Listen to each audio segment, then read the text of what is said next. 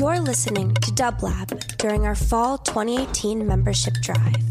Become a member of Dublab and support independent, bold, and innovative radio. Starting at just $5 a month, you can have access to exclusive ticket giveaways, merchandise by artists such as Raw, Low Limit, Magdalena Suarez, and Brenna Murphy, as well as a unique care package curated by Dublab family and friends just for you. If Dublab has impacted you in any way, please consider becoming a member or donating today. For more information, please head over to www.dublab.com. Hello and welcome to In Conversation, a Dublab podcast where each week we will bring you interviews from the Dublab radio archives.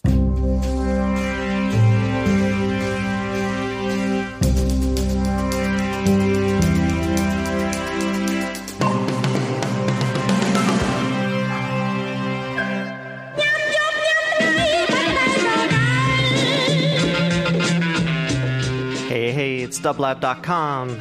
You are tuned in and very thrilled to have John Pirozzi in the studio, director of the film Don't Think I've Forgotten Cambodia's Lost Rock and Roll. How you doing, John? I'm great, Mark. Thanks.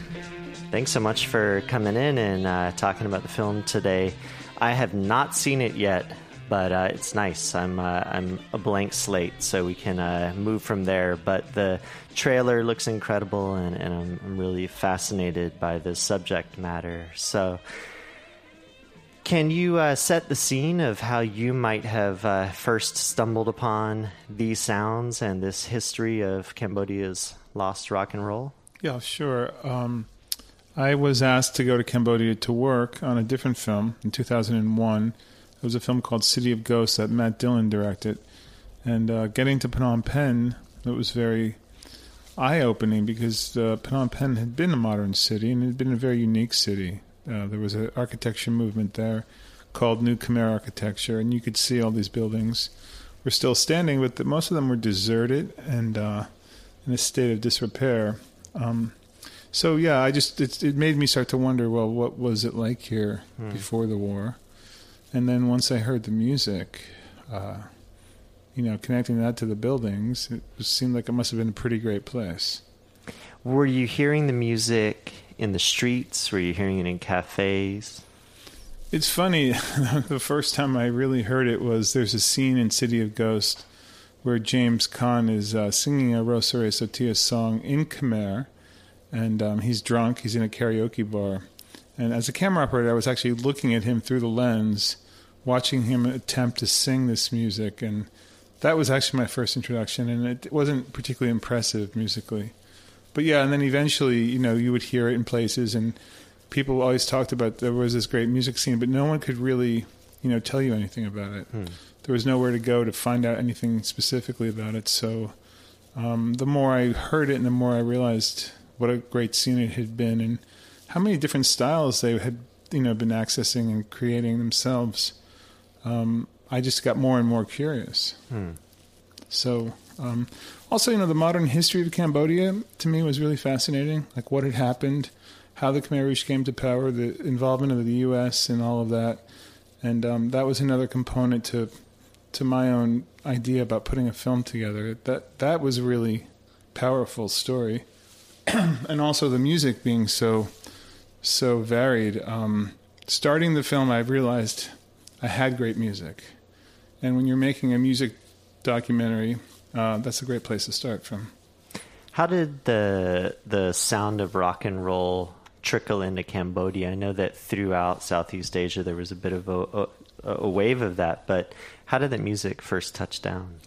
I think a big part of it, as far as even before rock and roll, as far as Western music, um, Cambodia became independent from France in 1953, and young Cambodians really had this desire to become a modern country.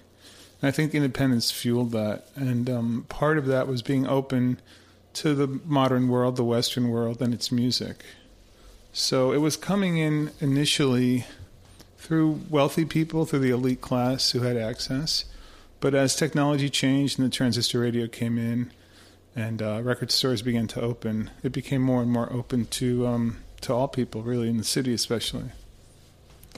And the Cambodian rock and roll and, and the music scene, there's these these golden characters in a way, um, whom you still see as you go around Phnom Penh. You you might see a Sin Sisamouth poster on the wall, and usually it almost looks like this kind of colorized, like someone had taken a black and white film and colored it in or something. Can you set that cast of characters, the the important figures in that scene?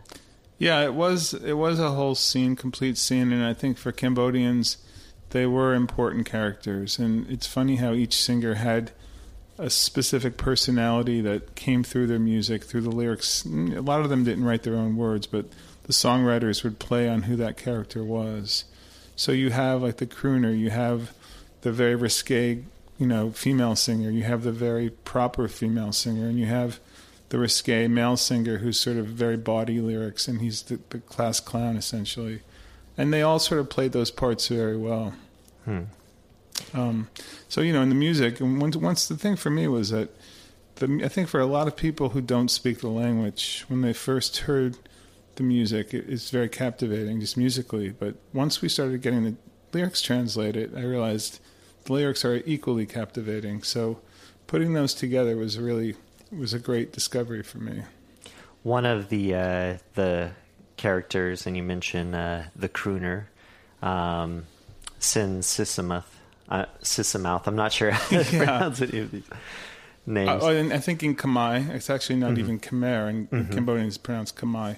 Um, it's Sin Sisamut, Sin Sissamuth. but I think yeah, we say Sin Sisamuth. So uh, let's hear "Under the Sound of Rain." What what year do you think this tune? You know, it, it's one of the difficult things we have is, is we don't really know a lot of the years that the Mm-hmm. music was recorded. We do know his trajectory as far as how he started to sing, who his influences were, and how he developed from interviewing people who knew him, his family members, musicians who played with him. But Is- he he was a crooner initially, and in the fifties he came to Phnom Penh in the early fifties. He was born in 1935, so he's sort of one of the older characters. But um, as rock and roll came in in the, the late 50s, early 60s, he, he sort, sort of segued right into that pretty seamlessly. But this song is, is more of an example of his crooning skills. And at this time, was he a wildly popular musician, already a star? Yeah, he became a big star very quickly, and he he he went to national radio.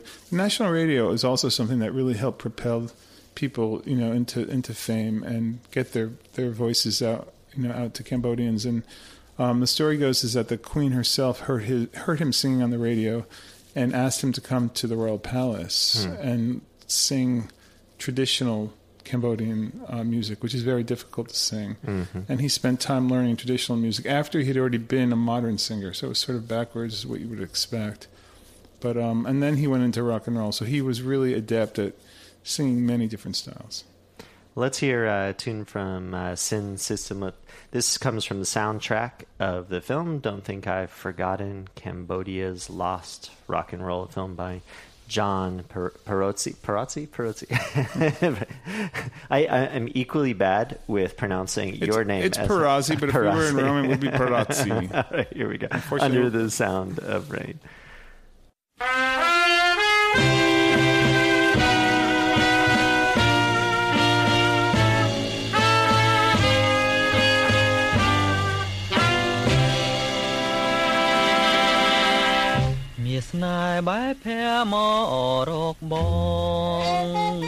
A crooner indeed, uh, Sin Sisamouth singing uh, Under the Sound of Rain. You know, uh, if I could do something, Mark, just Sure, quickly. of course. I, you know, I've been doing a bunch of interviews for the film now, and I've never really got to do this. I would like to read some of the lyrics of that song. Mm-hmm. That would be great. That would be Yeah. wonderful. Um, my love, turn around and look at me. Listen to the thunder harmonizing with the rain. A rhythmic pounding sound sings, narrating a song of nostalgia. The rain continues to fall with the sound of water dripping. The drops speak to one another while reminiscing. They sing to soothe and comfort you, my love, falling melancholy as it touches the earth. The rain falls hard, soaking the ground. I'm here embracing you in my arms, keeping you wrapped every minute. I would never want to disappoint you. The sound of the rain mesmerizes, soothing us both, whispering to us, telling us that this love is our destiny. Wow. So you know, it's great. I mean, it's very poetic, and Sin Sisamouth was a great songwriter as well as a singer, and uh, I think for Cambodians, that's really why he's number one. Maybe you know, also this, you know, the the lyrics, you know, are are this point where you can lay there and embrace a lover and enjoy life and, which, and, and the natural world. I mean, he Yeah. a lot of the songs are really in tune to nature and the beauty Mm-hmm. of Cambodia, which you know at this time was a very beautiful place. And, Yeah. and you know, nature was a very important part of people's daily lives in terms of you know rice farmers and and people living off the land and living off the water. It, it's uh, it's a big part of what Cambodia was then. Where where was uh, artists like Sin Sisamouth performing at, at these points? Where would you maybe hear him play this? You know, it's funny with him because um, a musician that we interviewed who knew him well said that initially he was very reluctant to record because he was afraid people wouldn't come and see him play. Um, but once he realized that recording would actually get his voice to more and more people, he became sort of a studio junkie and would never leave the studio. Um, there's thousands of songs by Sin Sisamouth. Wow. Um, and he started to perform live less and less. And um, he was also self-conscious. I, I understand that he, um, you know, he was balding, became middle-aged, got a little bit of a, a pot belly, and was a little bit nervous about performing live because rock and roll had really taken hold by the late '60s. And there's actually a song that he he does called "I'm Too Old to Wear Bell Bottoms."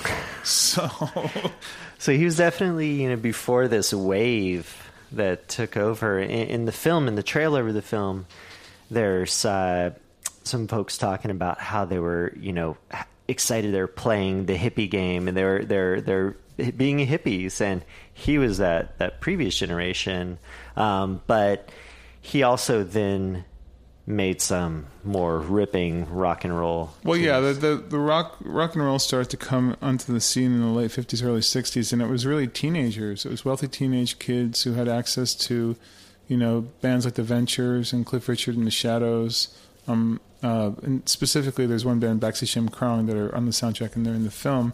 But um, since someone did see what they were up to and did decide this is the way the music's going, I want to do this as well, and we can hear a little bit of that too. Yeah, shall we hear Dance a Go Go? Is Yeah. that a good? Yeah, it's a great one. Right, here we go. Dance a Go Go, a different side of Sin Sisamouth.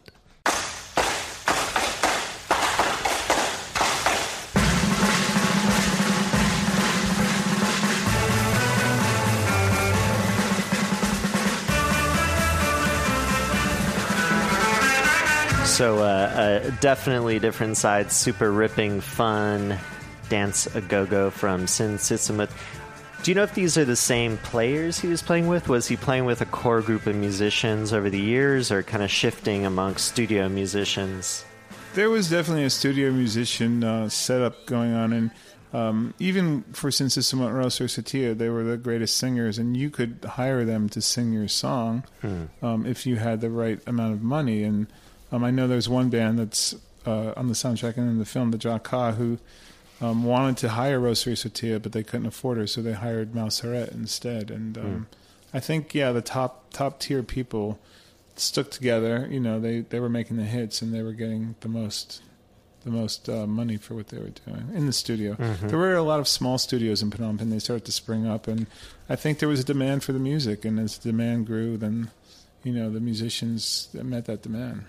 Were there radio stations in Phnom Penh playing this music, or was it more of a recorded music being passed around? As far as I know, there was the national radio station. Um, I don't think there were other independent stations so much. And initially, the, the national radio station didn't have the ability to record, um, so people would come in and perform live. And then eventually, um, they got recording equipment, and everyone sort of came through there. Wow. And television as well? Was that something where these folks performing live on, on TV? Yeah, definitely. And unfortunately, I've never seen any any of that uh, footage. Uh, there's none that we've been able to find.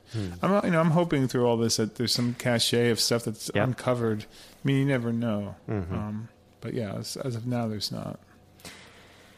Um, definitely. I mean, one of the things we'll, we'll we'll kind of dive deeper into this momentarily, but you know, pe- people weren't hiding this stuff. I mean, they were they were being shoved out of the cities and when I had the good fortune to travel to Phnom Penh and was searching for music, you know, the someone's not gonna tuck, you know, stack of 45s under their arms as they're being shoved out, you know, gunpoint to the fields. And the TV stations, the radio, these things, I'm sure, being burned to the ground, things being destroyed, and this sign of the bourgeoisie and a, a life that's going to be erased. Um, you know, the the cost of saving this stuff, you know, seems like it was probably too high. Um, where were these archives from? Are they mostly from cassette, or you were saying that there were 45s around in that world? Were you finding these 45s out there? Well, there's a few things. First of all, uh, the Khmer Rouge understood the power of, you know, music and propaganda. And actually, the radio station in Phnom Penh wasn't burnt down. It was one of the first places they they took Took over, and they Sure. and and I was Yeah. told from people who worked there they actually kept a few musicians alive and it, at the radio station to use it to Mm-hmm. Yep. be able to broadcast. So. Yeah. So they did empty the city um, of two million people in three days, but the Khmer Rouge leadership, including Pol Pot, stayed in, Yeah. in Phnom Penh and used it as their base. Um, but as far as the music, you know, and, and its ability to to survive all this, I think part of it is that because there was so much of it, because it was so popular, you know, it had a better chance of um, of surviving all that. And um, Yeah.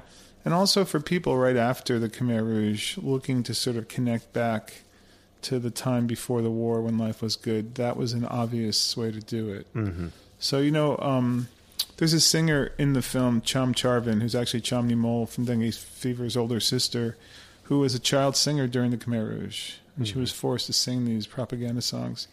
And she told me that when they came back to the the destroyed city right after the fall of the Khmer Rouge, they wanted to hear music so badly that they found an old cassette player and the cassette tape, but it had no batteries and it had no electricity. So her brother got a bicycle wheel and somehow hooked up, you know, some cable to the bicycle wheel so that he could turn the wheel and it would Wow. turn the cassette player so they could hear music. Wow. And that's how much the music meant to them. And I, I think that's a really great story to, to show how even after all they'd been through that they wanted to they needed that music and it was important to them. I'm sure that you know this music was resonating in people's minds and hearts as they were going through terror and, and Yeah, I wish you'd hell. seen I wish you'd seen the film. yeah, I'm, I'm excited. I'm only saying that because there's a scene in the film where few people recount how they would sing these songs in the fields, Hmm. Yeah. working during the Khmer Rouge, and they realized they were all city people together and they were in a safe place. Yeah. and they would sing these songs from you know the, from the popular music scene. Wow. uh, to bond together and, Hmm. and to be together. So yeah, Incredible. Um, so we just heard that Sin Sisamouth, Sin Sisamouth tune, and uh, so that's that's mid '60s around there. Yeah. Kind of, um, and then you've got the more psychedelic sound and, and things kind of uh, popping on the scene. People as the '60s progress, people doing the hippie thing. Um, and was this mostly Phnom Penh? This was happening. This was a Yeah. city thing. Yeah, I think it was. You know, Phnom Penh is really the one, the one really urban center in Cambodia. There's uh, smaller cities, but um, but it was sort of centrally located, and it was where the music industry was located, and uh, and it was, you know, under under Sihanouk, under the Prince Sihanouk, who controlled Cambodia, who was you know really a big part of modernizing the country and a big part of being a patron of the arts and also as a composer himself. Um, they would hold contests all across the country, you know, out into the outer regions of the of, the, of Cambodia, and discover new singers. So many of the, the really great singers were discovered and brought to the capital.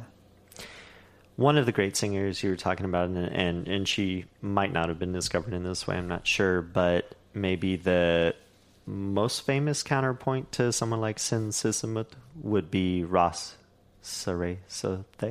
Close. It's Ros-. All right.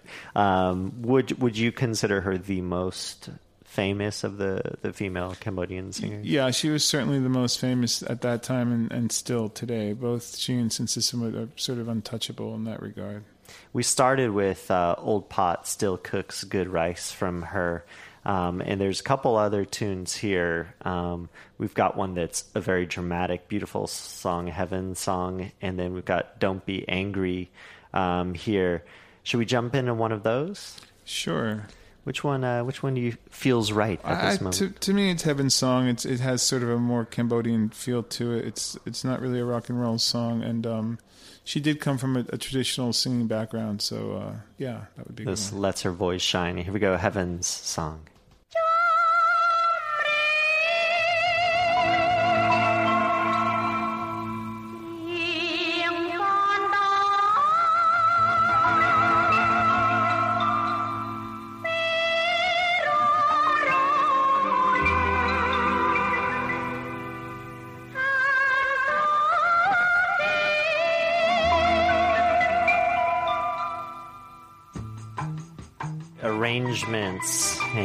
Instrumentation on these songs just gets me. It's incredible, so unique. Um, that again, Ross Sote. Tia, So Tia, I'm gonna just pronounce every name different every time, just to cover my bases, cover the wrong bases.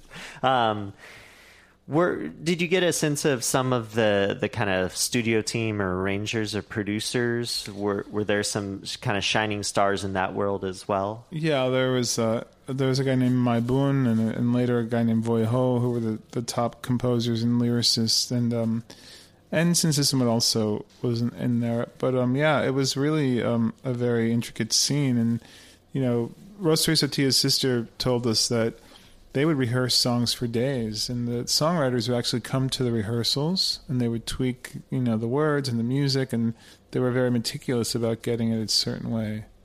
I mean, I think it's reflective in the sound. It's, it's probably why the music's so great. Yeah, it's it's really special, and you know the amount of music uh, recorded. You, you were mentioning the, the amount of songs that, that were coming out, and if you go to Phnom Penh today, you can uh, pick up these kind of uh, DVDs and CDRs full of like slanged in production, slanged in production. Yeah, yeah. There's a pro- there's a problem with all that though, in that because the master tapes didn't survive um, after the war and after the Khmer Rouge, um, a lot of Cambodian guys started putting out compilations, but because they were working with like cassettes of dubs of dubs of dubs, they did a lot of remixing. Yep. and they brought in other instruments and the, the tape speeds are off and so you know it's been really a challenge to find and certainly for the film it was a challenge to find clean versions that were high quality but um yeah i think you were asking me about collectors before and i, I didn't really get to talk about that um, through making the film i've met a lot of actually a lot i've met some very important people who have been collecting the vinyl and have been sort of sitting on it and not sharing it and not even understanding how important it is in some ways because essentially it has become the, the the best source of the music now. And um, and the soundtrack which is you know that we just released on dust to digital um, it's all unremixed and it's all fairly high quality a lot of it from directly from vinyl.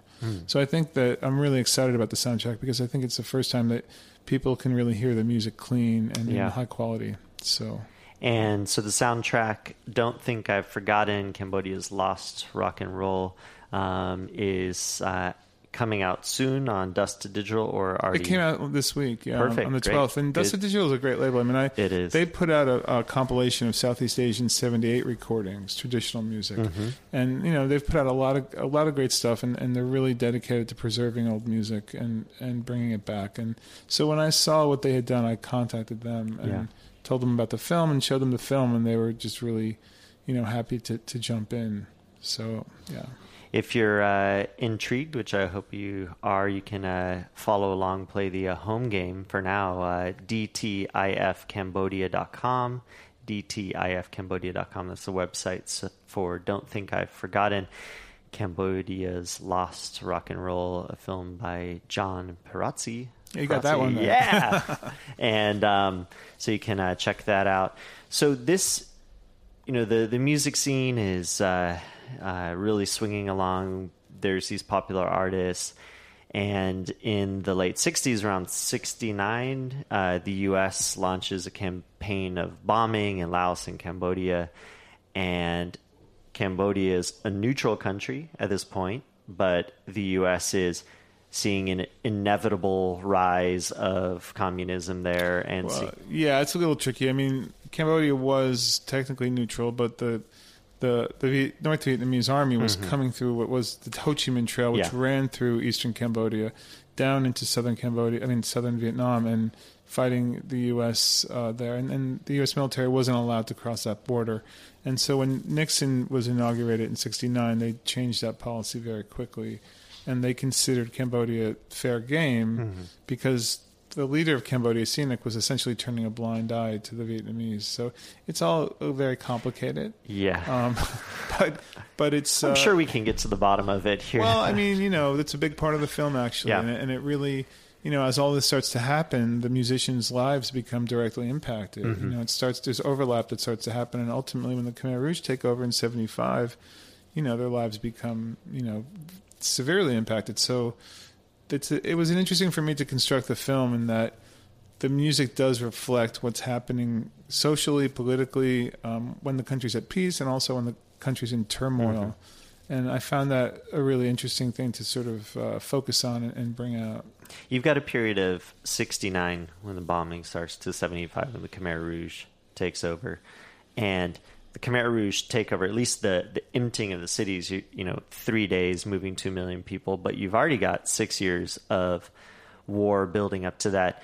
The bombings are those more in the countryside and outside of the city? Is the city kind of getting shaky, but business as usual, or how how much does the scene change between sixty nine and seventy five musically? It changes drastically for two reasons. One is that uh, the, the new government that came in and deposed Sihanouk in 1970, the Lon Nol government, the Khmer Republic, really embraced U.S. influence and actually um, started getting a lot of money from for the military from the U.S. and but also culturally, they embraced the clothes and the music. And uh, Phnom Penh was all about you know American rock and roll in the 70s. Um, but also um, with the U.S. bombings, which was attempting to, you know, stave off communism, it uh, unfortunately also had some negative effects in terms of radicalizing the peasants because the peasants in the countryside Yep. were being bombed so heavily, and the Khmer Rouge were able to use that as a propaganda tool and say, look, you know, they're trying to kill us, they're trying to wipe us out. So um, as the Khmer Rouge grew in strength, they got closer and closer to Phnom Penh. The bombing got closer and closer to the capital. And this is like 1973 when the bombing was at its most severe. Um, and you know, musicians talked about playing playing outdoor parties, and they could hear the bombs, the B-52s unloading the payloads, just you know, outside the city as they were performing. So yeah, it- Yeah. It, does definitely get very, very um, bound together.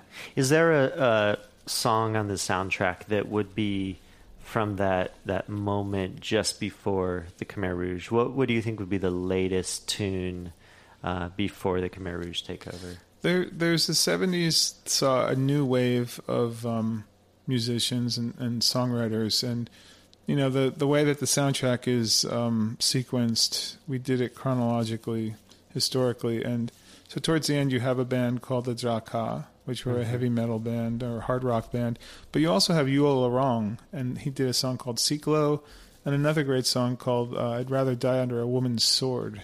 I'm not quite sure what he meant by that, but they're great. It's great, and Yol Aularong was really challenging the status quo. Um, it's really when the music starts to become a little more politicized, and he's he's sort of taking a look at the sort of the conformity of Cambodian culture and challenging it and telling people, to, you know, you have to stand up for yourself and you have to take control. And um, yeah, so those songs are definitely you'll hear it. I mean, it was definitely Yol Aularong was almost borderline punk rock. I mean, the songs were coming out in 73, 74. Should we hear a snippet of one of uh, one of these songs, uh, Ciclo or "Dying Under a Woman's Sword"? Yeah, either one. Your All pick. right, let's hear Ciclo. It's close. It's close. It's close. It's close.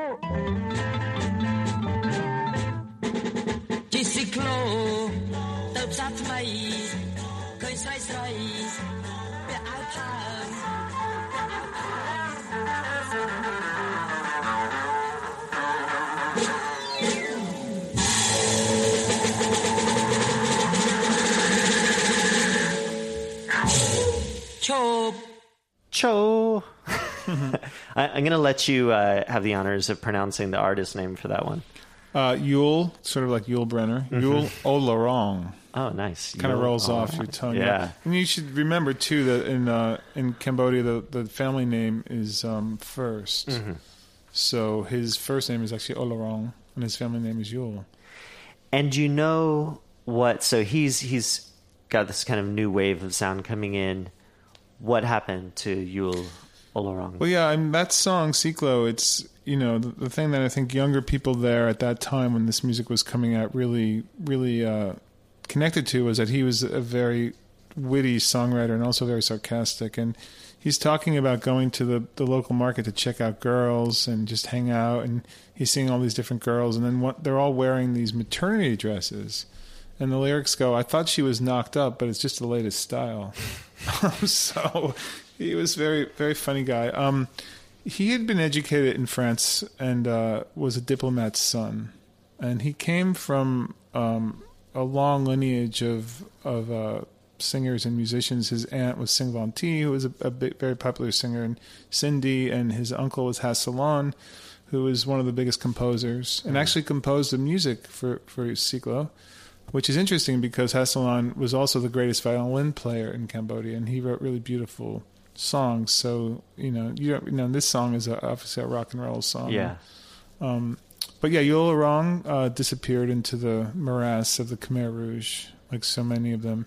And uh, people talked about him being just such a rebel and such a free spirit that there would be no way he could survive. There would be no way that he could he could pretend he was somebody else. Yeah. because he was such an individualist. So yeah, And of course, you know, like like many genocides of this sort, you know, the artists are being targeted, the free thinkers, the intellectuals, and artists of, you know, such stature. Um, they weren't able to really hide who they were. yeah, I think some of the lesser known singers and certainly the backing bands, you know, the the musicians, the drummers, the bass players, guitar players, were lesser known. Yeah. Um, but certainly the, the the most famous singers, there would be no way that they could, you know, hide their identities. what was to become of some of the the most famous singers? You know, it's really what was it for me. It was a big challenge in the film, and I thought it was a problem. But it just sort of becomes part of the story and part of the sad sadness for the family members because there's so many of them don't have closure. We we don't know. Like there's uh, Sin Sisamouth's son, Sin Chin Chai, said something really powerful. He said, you know. Thirty different people have told me they were with my father when when he was working under the Khmer Rouge and when he died in thirty different places. And then he says, "You can't die thirty times." Yeah. So, I mean, that's a big part of the story. hmm One of the I had heard a story. Was it Pan Ron or one of these artists who became just like the you know the the the young girl who was singing songs the Khmer Rouge forced her to became the wife of one of Pol Pot's cabinet members. There's that's Ros Sereysothea. There were Okay. stories about that, but they're unsubstantiated. And I think a lot of people came back and started saying these outrageous stories just to get attention. And and the sisters, Hmm. who I I sort of trust their their knowledge on this, will say that they don't know for sure. They have a few different stories as well, and that mm-hmm. nothing's substantiated. Were family members targeted as well? I mean, that her sisters did they have to go into hiding and and, and disconnect themselves from that? Not that I know Okay. of, no. And, and but I also think that you know there's there's this idea that all the, and people were targeted in a very specific way. But I think part of the Khmer Rouge experience was not only were they so brutally, you know, murderous, but they were also so inept at running the country. And the mm-hmm. country, just in terms of being able to feed the population, they weren't able to pull it off. And and disease and starvation, you know, sets in, and the whole thing sort of collapses on itself. So that's part of the, the problem of like knowing what happened to people. They might have been killed by the Khmer Rouge. They might have died from disease. They might have died from starvation, overworking. So yeah, it's it's sort of a big question mark that hangs over the whole country. Inept at running the country and also just such wild paranoia at the top, you know, and, and you're hearing stories of Pol Pot assassinating cabinet members and thinking people are turning on him and Yeah. and so it's just Well, they they couldn't own up to their own inadequacies as being leaders of a country, so of course it had to be outside forces, and of course the people directly under them must have been infiltrated. So there were Mm-hmm. there were major purges in, in seventy six and seventy seven Hmm. uh, of Khmer Rouge leadership. This this history, you know, not so distant. Obviously, these are, are visible, living scars, and in traveling Cambodia, you're the history is very present, as it should be. You're you're able to visit these sites of such terrors, and, and you're, you know, every day encountering people on the street who are living at that point and whose family members died. Um, connecting with these people that you're interviewing in the film w- was there always a barrier or a wall what was the experience of talking with some of the kind of interview subjects Well, you know, I'm I'm here. I'm an American, Mm-hmm. and I'm white. Um, and going to a foreign country like this and, and asking people to do that is a very, you know, it's a humbling thing first of all, but it's also there's a lot of cultural barriers to begin with. Yeah. And um, I think I was really fortunate that I had people that connected to the project, like Dr. Linda Saphan, who was our main researcher and who conducted a lot of the later interviews and really understood what we were trying to do and understood the you know not just what we were trying to do but the people that we were we were talking to and the interview process just became much better because um, she's an urban anthropologist and she was also a Khmer Rouge survivor so she sort of ran the full gamut of the experiences and understanding how to help us tell the story and get people to, to share their stories. Uh, you know, for her, it was really interesting because she was a child during the Khmer Rouge. She came from the city. Her mother was a French teacher. They were intellectuals and they survived by hiding their identities.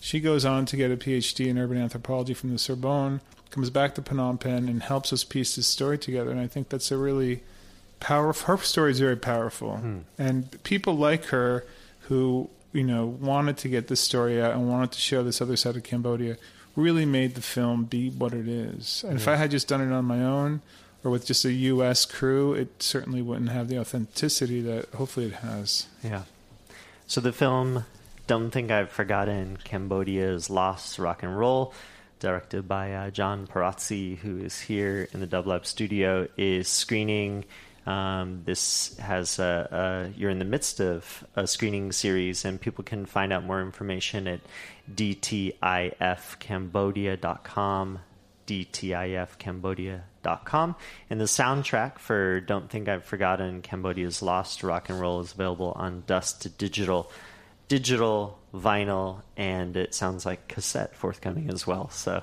There's rumors. rumors of cassette. Perfect.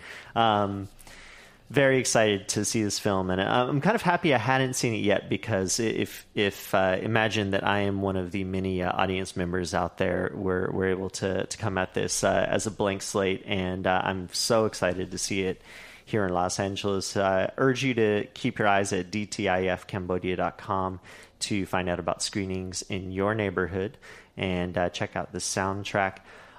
I'd love to close with maybe a tune, thinking of you know all the the we started. You know, we heard this Sin Sisamouth Tune with just these lyrics that that were of a different time, a pre-war time, a time where you know people can experience love and loss and all these things. But is there another song on here that you know maybe has that exuberance or that that that beauty that you know was at the heart of this pre-war music that we could hear?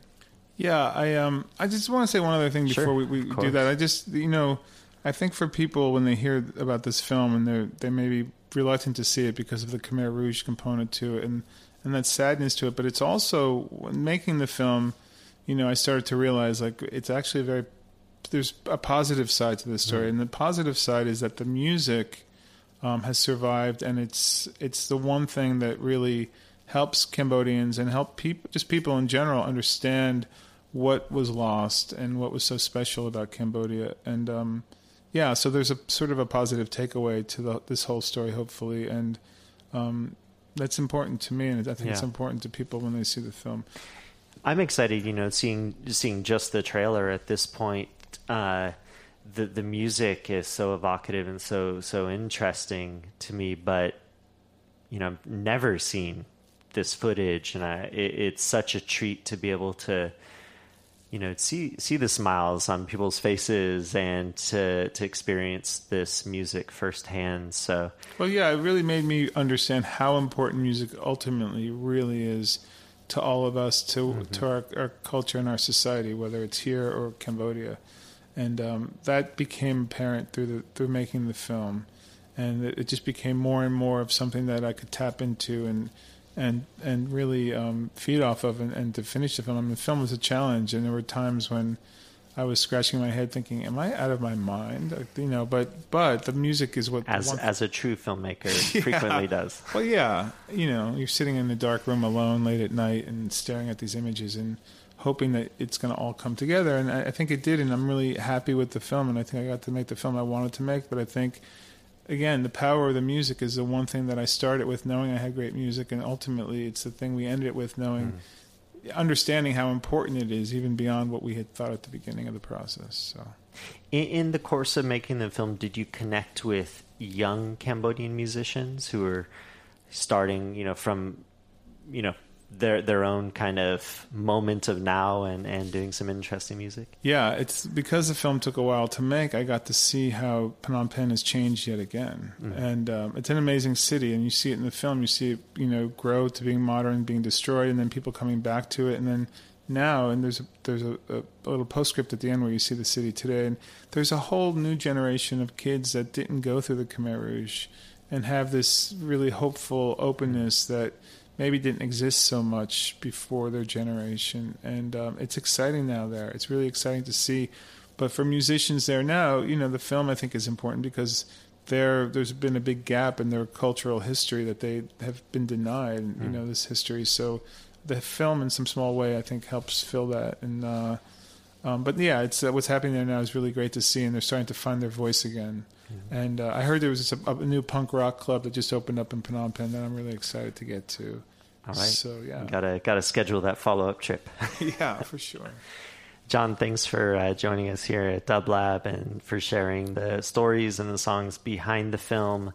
Uh, again, dtifcambodia.com. Don't think I've forgotten Cambodia's lost rock and roll directed by John Pirozzi and featuring the music of so many talented Cambodian artists.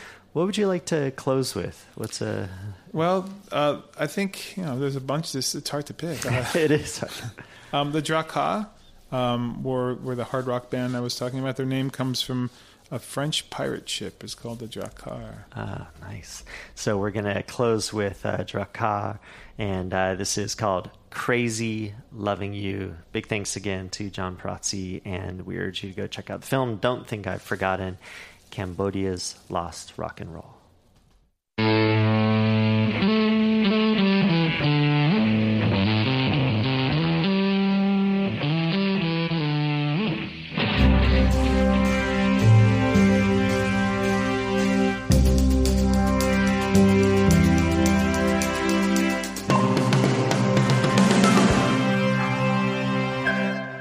Conversation was produced by Dublab, a nonprofit radio station broadcasting live from Los Angeles since 1999. Sound editing and theme song by Matea Baim. For more programming, visit dublab.com, and thank you for listening.